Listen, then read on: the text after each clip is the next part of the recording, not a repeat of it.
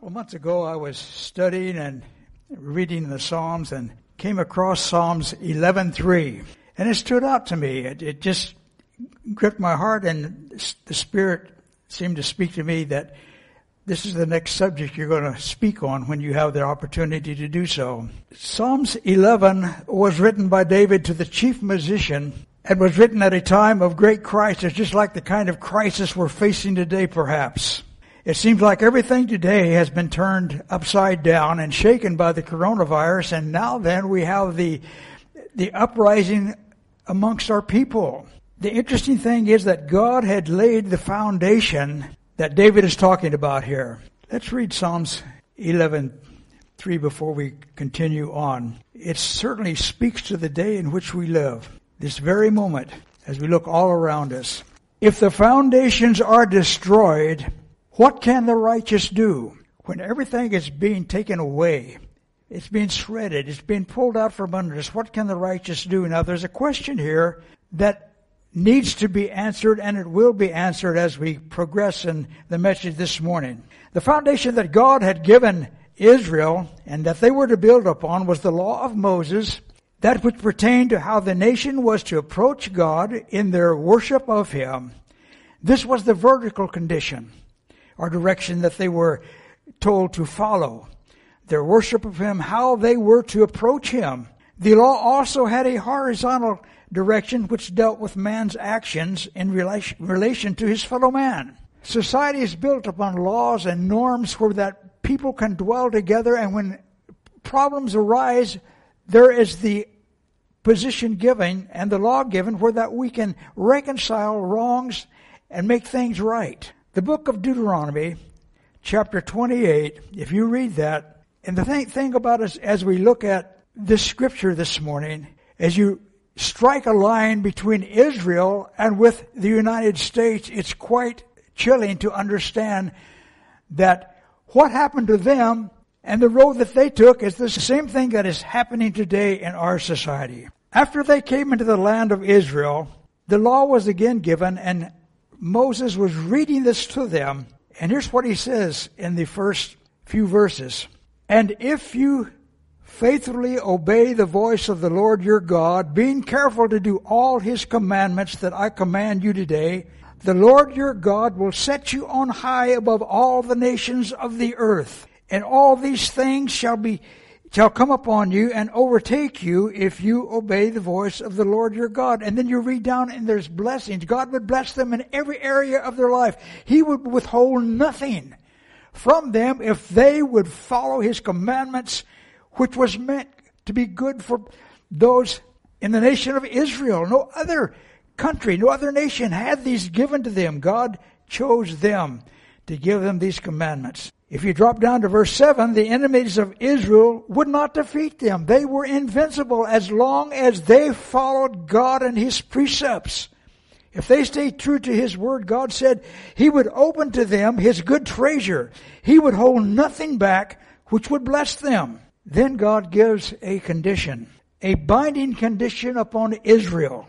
There was a code of conduct required if they were going to be blessed. Now remember at the beginning, Israel said, whatever the Lord requires, we will do. Verse 15 says, But if you will not obey the voice of the Lord your God, here comes the condition that God laid out before them. If you're not careful to do all his commandments and his statutes which I command you today, then all these curses shall come upon you and overtake you. They had a choice. God gives man the opportunity to choose one of two things. Either to do it his way and be blessed or to do it man's way and follow the consequences of casting God aside and doing his own thing.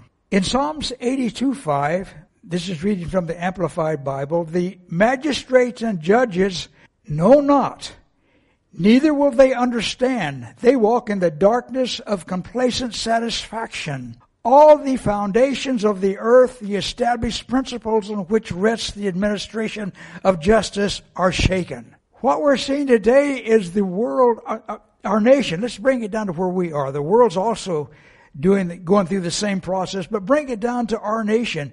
We are seeing the foundations destroyed because we have removed ourselves from that which God has given us. And you start reading the history of our country and how that they took God's word and they formulated our constitution and our laws according to God's word and we have cast them aside and we're doing the same thing that Israel was doing. These that are to govern, understand the laws, and make sure that laws are carried out in a right manner. God told Israel that those that were in charge walk in darkness of complacent satisfaction. All the foundations of the earth, the fundamental principles on which rests the administration of justice are shaken. Why? Because they had laid aside God's word. When the principle of just rule, which came and comes by the word of God are cast aside by the judges, this gave those in power free rein to destroy the righteous. Those in power had the courts in David's time in the palm of their hands, and the foundation of law had been destroyed by the courts. Now take note here because this is important. The erosion and rot started at the top with those who handled the law. This would cover the horizontal aspect of the law with man, dealing with man, man's interaction with man. As we look at our country, the laws that have been instituted and laid down, the Supreme Court has given a woman the constitutional right to kill her unborn baby in the they removed the 10 commandments from the public schools with the remark if the posted copies of the Ten Commandments are to have any effect at all, it will be to induce the school children to read, meditate upon, perhaps to venerate and obey the commandments. Then they made this comment. However, desirable this might be as a matter of private. Notice that they're, they're, taking God out of the public square and what you do in private is where it's appropriate to have God's word shared or to have the Ten Commandments posted. He says that in the minds of these people, God must be confined to private devotion. It is not a permissible state objective under the Establishment Clause of the Constitution. Otherwise, if these children read the Ten Commandments and they begin to meditate upon them and God begins to talk to their hearts, they might actually follow the Ten Commandments. The end result of prohibiting God's laws from the classroom has been a tragedy that we have all been witness to. We have had given to us through the TV and in the newspapers. And we've seen, we've viewed the reports where bloodshed and carnage were we have resulted because God and His Word are prohibited from the public square. Proverbs 29 1 says, He who being often reproved hardens his neck shall suddenly be destroyed, and that without remedy. I don't know where we are in this program today, folks. We know that Jesus said that when these things begin to come to pass, when you see all of these events, the pestilences, the, the violence, the wars, all of the moral corruption, the filth that's going all around, going on all around us, he says, when you see this, it will be as the days of Noah, then look up, because your redemption is coming nigh. I want to now think about what has taken place. We've seen what's taken place in, in the realm of justice and the rule over society. It's been completely turned upside down. But I want us to now turn to the spiritual realm. This is where it gets quite dismal because this is concerning the state of the church. Malachi 2 7 to 9 states this For the priest's lips should guard and keep pure the knowledge of my law, and the people should seek, inquire for, and require instruction at his mouth, for he is the messenger of God. The people that are hearing the priests or the, the pastors, the preachers, should inquire and require. There's, there's word to have the accountability of those that bring the messages to us to speak the truth in God's Word. But here's what he says in verse 8 But you, the priests, have turned aside out of the way and have caused many to stumble by your instructions in the law. You have corrupted the covenant of Levi with me, says the Lord of hosts. Therefore have I also made you despised and abased before all the people, inasmuch as you have not kept my ways, but have shown favoritism to persons in your administration and of the law. What a charge that we have in our day, the church age, against the church. If we would take this back to when God gave the words to Malachi, he would be addressing the pastors and the preachers. You know, I have deep emotions whenever I read some of the things that are coming forth from preachers, from theologians. I have one of deep sorrow, and then I have one of great anger because they are corrupting the Word of God. The foundation becomes insecure and shaken when we remove the truth of God's inerrant Word and replace His Word with man's worthless ideas. You know, I want to be of such a mind and such a state that if I am teaching something that isn't correct and some saint of God sees that if this is not what God's word is teaching, comes to me, I want to have the attitude and the the kind of heart which I can acknowledge that I'm not teaching God's word. I want to be able to thank that individual and to ask God to correct and give me right understanding and right words. The foundations become insecure and shaken when we remove the truth of God's inerrant word and replace his word with man's worthless ideas. Deuteronomy 4 2 warns, it says, that you shall not add to the word which I command you, nor take from it. We are having people today that's taking the word of God and they are deleting what they don't like and they are inserting what they like and what they think God ought to have said in the beginning. Romans 125 tells us that they exchange the truth of God for a lie. And this is what some seminaries are doing today. This is what some seminaries are teaching those men and those women that are coming to them.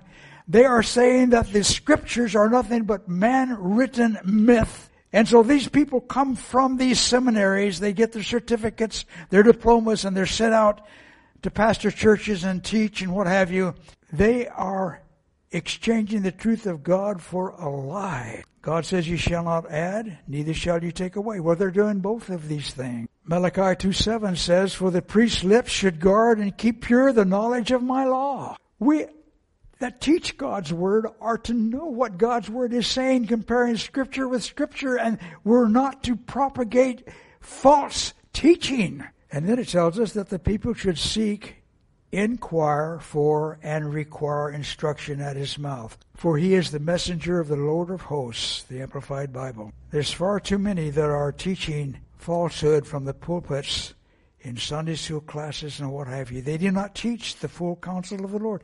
Did you know there's churches today that have never opened God's word to the prophetic writings that He's given us?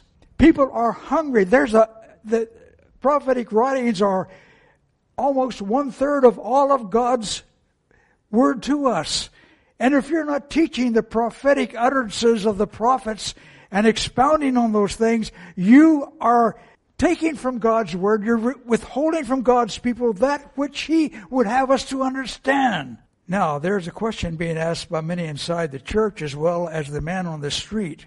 What is truth? That's what Pilate asked Jesus. What is truth? Men and women are hungry to understand truth, but some of them have heard so many various ideas of what God's Word is about that they no longer know what truth is. And we need to be able to answer that from the pulpit and from teaching classrooms. Let me just give you an example. And when I read of this account, I became very angry. The incoming Archbishop of York, Stephen Cottrell made this statement. He is the one that's going to take over the leadership of the Anglican Church on July, I believe it's, no, maybe it's June 9th, 2020. It's just around the corner that he's going to become the leader of this Anglican Church. He made this statement. He believes that modern culture trumps the Bible. He takes the position that the Bible must yield to the cultural beliefs of contemporary society on matters of sexual behavior. And while Mr. Cottrell acknowledges that biblical passages speak about sexuality. He believes Bible teaching on the subject should be secondary to 21st century Western beliefs. He says that we know now, or what we know now is not what was known then. I guess God should have waited a while until it could be found out that uh, what we know today isn't what we were taught in the scriptures. I ran across an article by Francis Schaeffer. This was a man of God. He's been dead. I think he died in the 1989, somewhere around that year. But he said this, the church's accommodation to the spirit of the age would lead to the removal of the last barrier against the breakdown of our culture. To judge the scripture rather than scripture judging the culture. And that's exactly what this man that's going to take over the church, Anglican church has just proclaimed. That modern culture stands in judgment of scripture and should be, scripture should be subject to what is understood by modern man. Now we get a little further understanding concerning this man's spiritual character when we analyze his view on scripture. What a man believes about God's word speaks volumes. He admits, now listen to this, he admits that there is the possibility of divine revelation. Just the possibility. But the human mind is the final judge of this revelation. In Jude 4, he tells us that certain men have crept in unnoticed. They came in posing as believers. They came in and introduced a minute amount of leaven which has now permeated and consumed entire denominations. If you look, you will find the majority of international seminaries started by Bible believing men who believed in the errant, inerrant Word of God are now doctrinally unrecognizable from what their founders believed. And according to their own desires, they have itching ears, according to what 2 Timothy 4 3 tells us. They have itching ears. They will heap up for themselves teachers, and they will turn their ears away from the truth and be turned aside to fables. What they claim the Bible is nothing but the writing of men's ideas, seeking after God and fables, folklore and what have you, is the very thing that they're teaching people today to believe. What they're teaching is fables. It's man's idea that's corrupted. Pastor Jack Hibbs gives some rock solid advice to people. I was watching a, a video of him the other day and he was teaching on the seventh uh, church of Revelation. He says, don't stay in a church that teaches this kind of stuff. Don't think that you're going to change a church that is already mired down in unbelief. He says, don't stay in a church like that.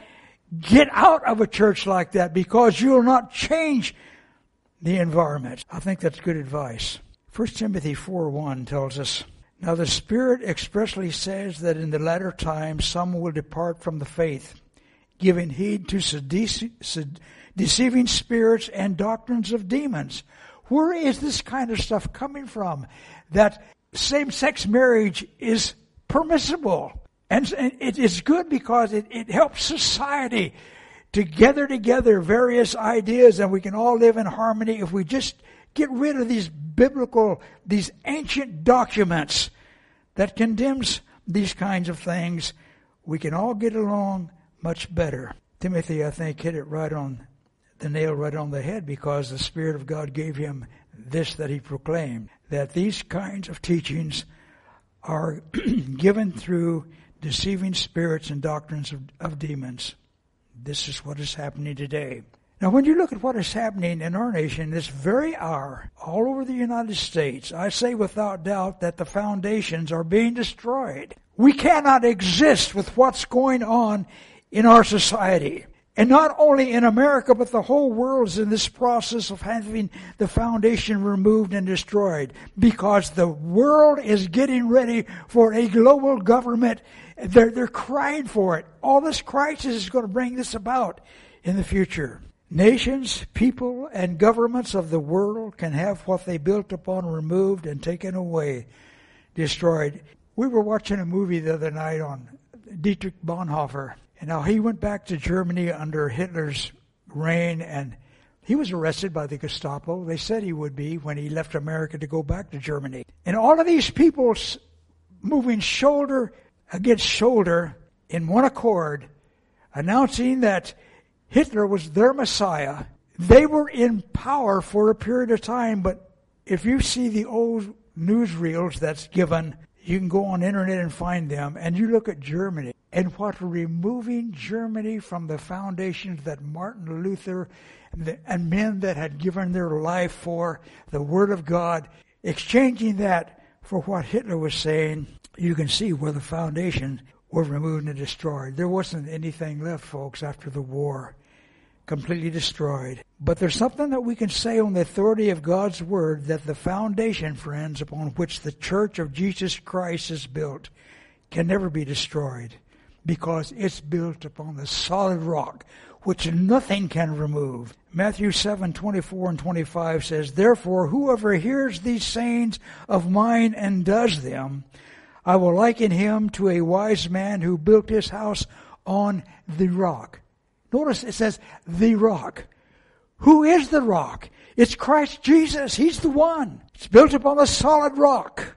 It says that the rain descended and the floods came and the winds blew and beat upon that house and it did not fall for it was founded on the rock. I don't care what happens from this point on in America.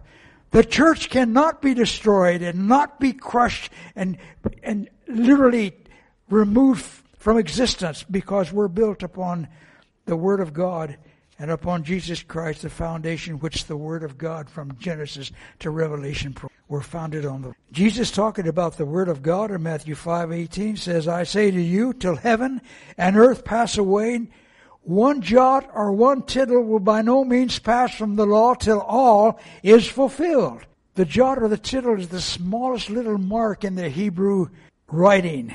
Nothing will be cast aside and fall into the ground till everything that God has proclaimed will come to pass. People are saying, what is truth? In John 17, 17, Jesus speaking, he says, sanctify them by your truth. Sanctify means to set apart. The Church of Jesus Christ is set apart to be a light unto the world today, to be a lamp that men can see what God has offered them, what God calls them to. Jesus said that in this particular chapter and verse, Your word is truth. Now, the New English Bible in Psalms 119, verses 160 says, The sum of your word is truth. And you can mark this down that the complete sum total, it's a, it's a, a matter of arithmetic. That's when everything is calculated, everything is, is pro- proven out and written out, that the entire sum total of God's Word, the entirety of His Word, is truth. So man has a choice. Are you going to believe God? Or are you going to set aside God's Word? Are you going to exchange God's truth for what man eternity